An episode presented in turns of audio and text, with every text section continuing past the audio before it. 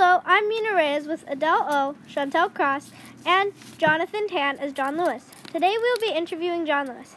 So, Mr. Lewis, why do you do what you do?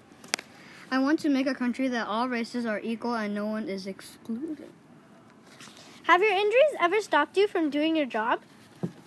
No, because in, or- in order to have an equal country, you have to push through. When you give up, in the end, nothing would have changed. Why did you decide to join the Freedom Riders?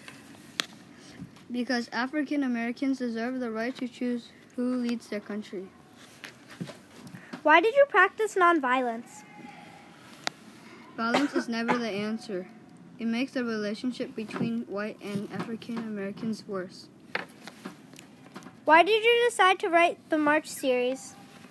I want to tell the world that everyone may that everyone should have equal rights no matter their race. Thank you very much, Mr. Lewis. So now we have Chantel Cross to talk a little bit about the history of the civil rights movement. Yes, that's me. Well, Mina, we learned a lot about history. Some people we talked about were the three women collectively known as the Hidden Figures. Three names. They're Katherine Johnson, Dorothy Vaughan, and Mary Jackson. Lastly, we learned about Claudette Colvin, the original Rosa Parks who stood up to a bus driver by staying seated. Thank you very much, Chantel. Lastly, we have Adele O to explain their literature unit on social mm-hmm. justice.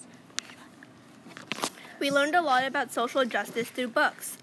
Some of the books we read were Hidden Figures, Claudette Colvin Twice Towards Justice, and the March trilogy written by John Lewis.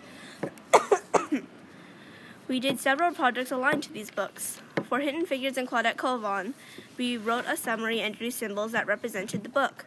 We also came up with slogans to represent the actions of these figures, such as, Why bother with a bus when you can fight for what's right? While reading the March series, we completed a packet about the books. In this packet, we gave a pretend interview to a main character, put ourselves in the character's shoes, and drew scenes that we thought should have been in the book. We also wrote a couple of poems about social justice. One was Blackout Poetry, which was where we took a speech given by Dr. Martin Luther King Jr. and colored and drew a background, leaving blank only 10 words that we thought represented the speech.